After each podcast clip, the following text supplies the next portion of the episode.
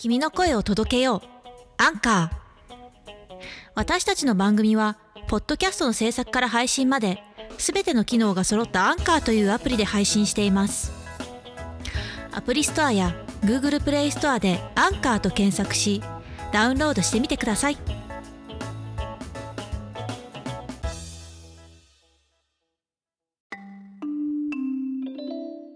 舞台沼の舞台裏。こんがおー VTuber がおートライの舞台沼ランデブー改め舞台沼の舞台裏でございます。ということでね、今回よりタイトルが変わりました。舞台沼の舞台裏、舞台沼の舞台裏でございますなんでタイトル変えたかっていうとですね、ツイッターのねタグがね、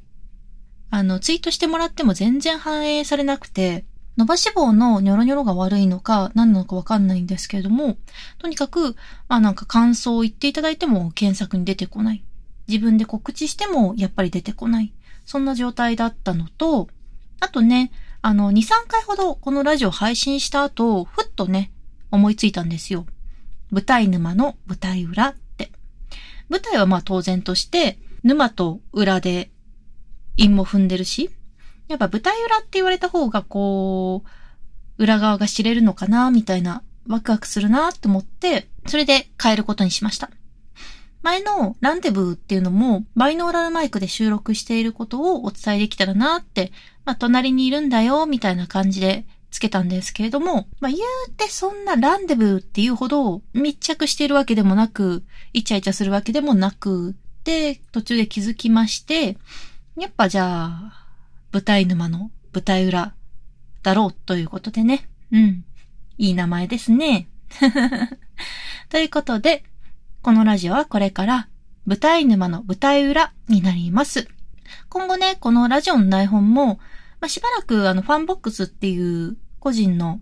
ブログというかにまとめてたんですけれども、まあ、ノートにまとめていこうかなと思ってまして、でそこのマガジン名もね舞台沼の舞台裏っていうことにするので、よかったら読み物として楽しんでもらえたら嬉しいです。よろしくお願いします。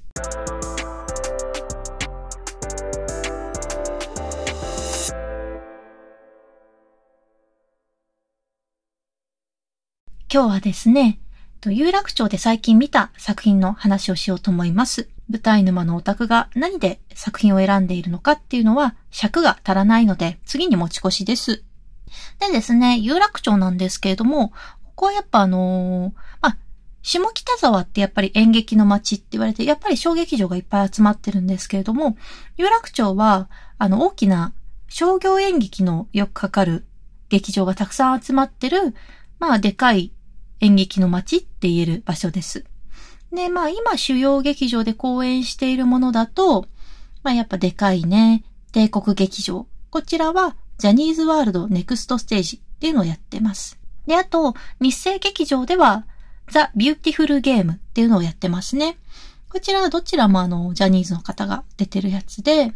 で、日生劇場の裏が、えっと、東京宝塚劇場になってまして、こちらはロマン楽劇、ディミトリー、諸行に散る紫の花。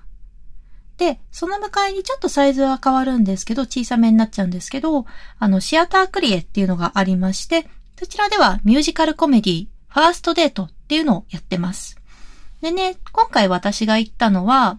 シアタークリエのファーストデート。あと、あの、東京駅の近くになっちゃうんですけれども、アーティゾンミュージアムっていうのがありまして、そこでパリオペラ座、響き合う芸術の殿堂っていうね、展示会があったので、そちらにも行ってきました。まあ、まずね、作品の方。ファーストデート、面白かったです。ゴシップガールの脚本でもおなじみのオースティン・ウィンズバーグが描く、誰もが共感間違いなしのラブコメミュージカルという触れ込みで、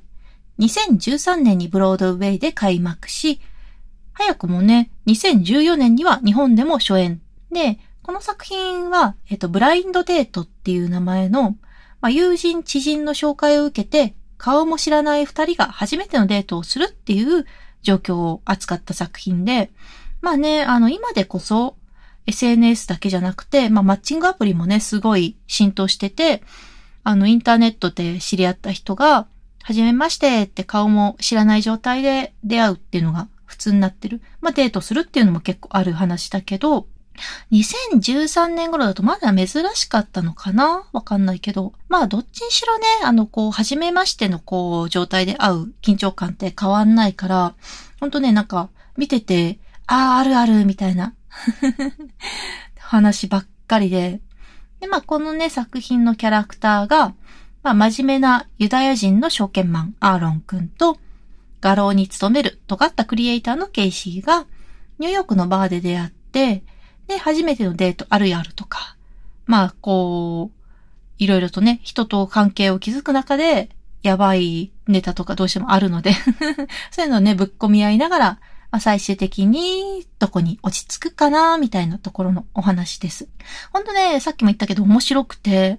あの、ノンストップで、ほとんどオールキャスト出ずっぱりな、濃密なね、ひゃっぷんかんだったので、ほんと飽きずに、バーって見れて楽しかった。ほんとね、あの、どのキャストさんも、マジ出ずっぱりで、というのも、まあ、あの、そのね、舞台がね、ニューヨークのバーなんですけれども、本当に担当する歌がなくても、そのバーの客としてね、舞台上に出てるんですよ。で、まあ、あの、当然、メインのアーロン役の村井亮太さんと、ケイシー役の桜井玲香さんっていう人は、もうずーっと出ずっぱりで、それぞれやり合ってるんですけども、他の人たちは、あの、そのキャラクター以外、メインのキャラクター以外のね、役を兼ねてて、で、まあだから客もずっとやってる、金役も服着替えてポコポコ出てくるっていうところで、もうずっと動きっぱなし、歌いっぱなしで、なんかね、楽しかったよ。見応えがあった。まああの本当に人数こそ少ないんですけど、いち、に、さん、よん、ご、ろく、しちにん？ん？ ろく 人かな？で、あの、シナリオもすごい面白くて、こう、なんかやっぱりさ、ずっとギスギスしててもつまんないし、ずっといい感じだなみたいになってもやっぱつまんなくて、そういうなんかシーソーゲームというか、ちょっといいかもって思ったり、いや、やっぱ無理だなってなったりっていう、その感情のね、動きがすごい面白かった。その、ね、一筋縄じゃいけないお互いの感情っていうのをすごい丁寧に描いてて、ひゃっぷんかん本当に飽きずに楽しめた。あとね、やっぱもう誰でも好きになるだろうなって勝手に思ってるんだけど、その物語のね、合間合間でレジーっていう子が出てくる。まあ、あの、ピンクのジャケットを着た男の子ですごい可愛いんだけど、彼はね、ケイシーのお友達なんだけど、ケイシーはブラインドデートをいつもしてて、でもあの、マジでつまんない男とかに会うことがあったって。で、そういう時にそのレジーが出てきて、つまんないデートから助け出してくれてたんですよね。で、まあ今回も、もしかするとつまんない男かもしんないから、レジーが電話をかけてくれるんだけど、まあケイシーはね、アールにちょっと興味持ってるんで、そのレジーというね、ビーエフエフ、ベストフレンドフォーエバーなレジーに、電話に出てくれない。レジーはね、すんごいやきもきして、もうってなって、もう叫んだり、ラップしたりですごい楽しく歌ってて可愛かった。それがね、あの、上原拓也くんっていう方が演じてらして、これがあの、北斗の拳のシンかな？やってて、それすごいかっこよかったんだけど、彼がね、ほんとダンスが上手いんですよ。それがね、もう見事にレジーのキャラと合ってて、とても目を引きましたね。上原拓也くんは金役めちゃめちゃいっぱい出てるんだけど、特にその、イメージ上のアーロンとレジーじゃなかった。アーロンとレジーが結婚しちゃいけない。えっと、アーロンとケイシーのね、子供っていうキャラクターで出てて、それのラップもね、すごい上手かったんで、マジね、見応えばっかりでした。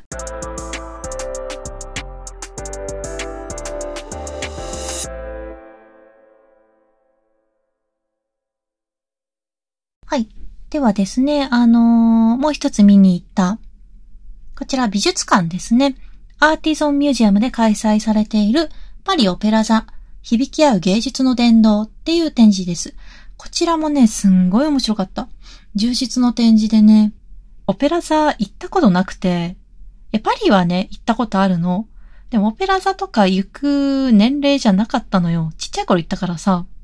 で、なんかね、ベルサイユ宮殿も、いや、あんた寝てたから連れてかなかったわよって言われて、いや、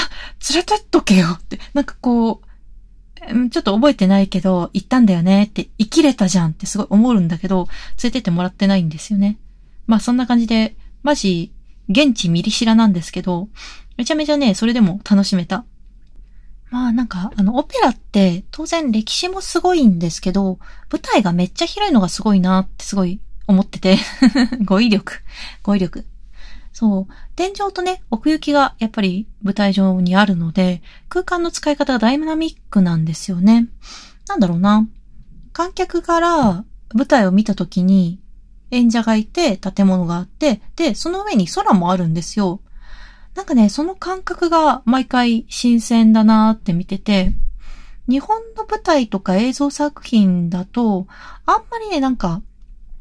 空の印象が強くなくて、やっぱりカメラとか観客が演者の顔をまっすぐ見てるっていう印象がちょっとあるんだけど、まあ、これは個人的な印象なんですけれども、まあ、オペラ座の作品って、まあ、もちろん演者は際立たせた上で、ちょっと煽り気味のね、高さと奥行きのある構図になってるような気がして、だからそれは、あの、舞台の高さとか奥行きの違いでもあるだろうし、その舞台を作る時の感覚でもあるのかなって勝手に思ってるんですけれども、でね、あの、今回この展示で、これまでの長い歴史の中で、いろんな画家さんや舞台美術専門の方が描かれた、舞台美術のラフとかいっぱい展示されてたんで見たんですけど、なんかね、本当普通に綺麗な風景画で、こう、いっぱい柱とかあるパンテオンがあって、はあ、これが舞台になるんか、みたいな、そのなんかね、壮大さに感動した。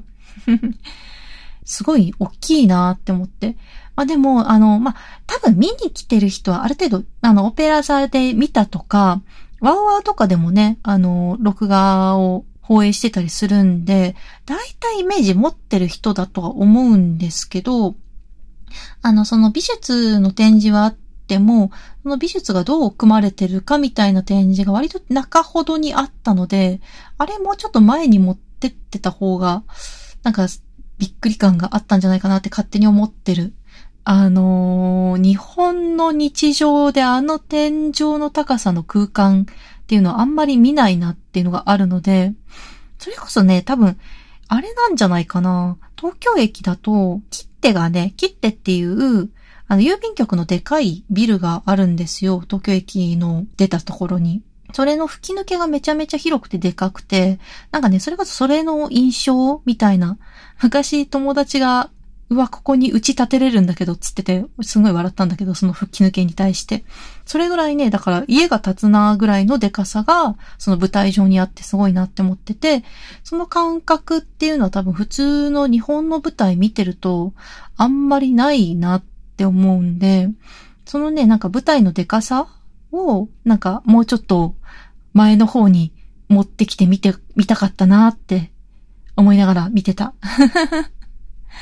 いや、ほんとね、あのー、見事で、美術のやつも、正面からのデザインだけではなくて、上から見たあの、かき割りかなの配置図が一緒になったラフもあったりして、そういうところもね、なんかすっごい勉強になった。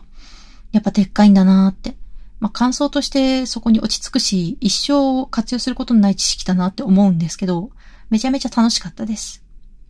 で、こっちはね、あの、にがついつかまでやってるんで、気になった人はぜひ、東京駅からすぐでね、地下道で多分そのまままっすぐ行けるんで、天気が悪い時とか、まあちょっと東京出てきて帰る前にちょっとなんか見たいなーみたいな、上野まで行くのはきついなーとか、そういう時に行ってもらえると楽しいと思います。はい。ということでね、今回は有楽町周りのお話をさせてもらいました。まあもうちょっとね、あの劇場とか街にフィーチャーした話も今度してみたいな。有楽町すごい面白いんでやっぱ好きですね。まあ、そんな感じで、今回はこのあたりで失礼します。えー、次はね、舞台オタクが舞台を選ぶ基準っていうのをお話しできればなと思ってますので、よろしくお願いします。それでは、舞台沼ランデブー改め、舞台沼の舞台裏。今後ともよろしくお願いいたします。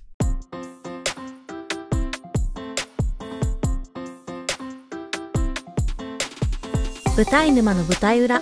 いかがでしたか？また来週も聞いてくださいね。